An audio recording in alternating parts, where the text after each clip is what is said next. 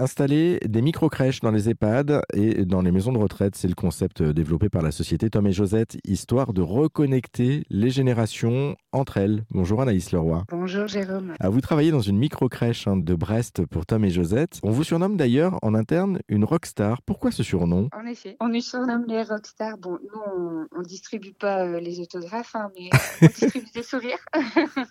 non, c'est juste que bah, chez Tom et Josette, on met l'accent sur euh, les capacités extraordinaires qu'a chacun. Donc, euh, quand j'ai posé la question à, Pauline, qui est une des fondatrices, elle m'a dit, mais c'est évident, vous êtes des rockstars, vous gérez tout. Parce qu'on n'est pas que des professionnels de la petite enfance, on est aussi des sportives, on est aussi euh, des mamans.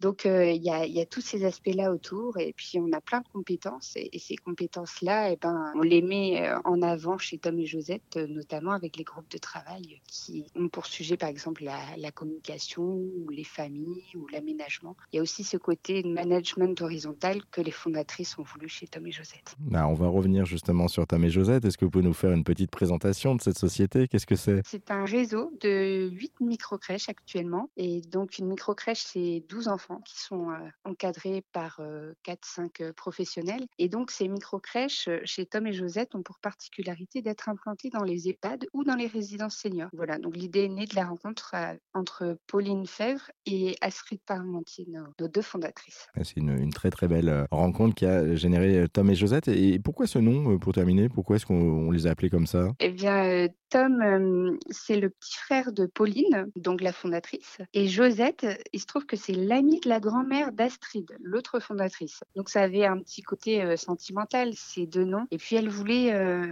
choisir un nom qui permettrait aux personnes de s'identifier, tout simplement. Et du coup, Tom et Josette est né euh, comme ça. Merci beaucoup Anaïs Leroy pour cette présentation. Si vous souhaitez en savoir plus hein, sur ces micro-crèches intergénérationnelles, Tom et Josette, et puis aussi sur les rockstars, hein, comme justement Anaïs, direction notre site internet zen.fr où on vous a mis tous les liens en ligne.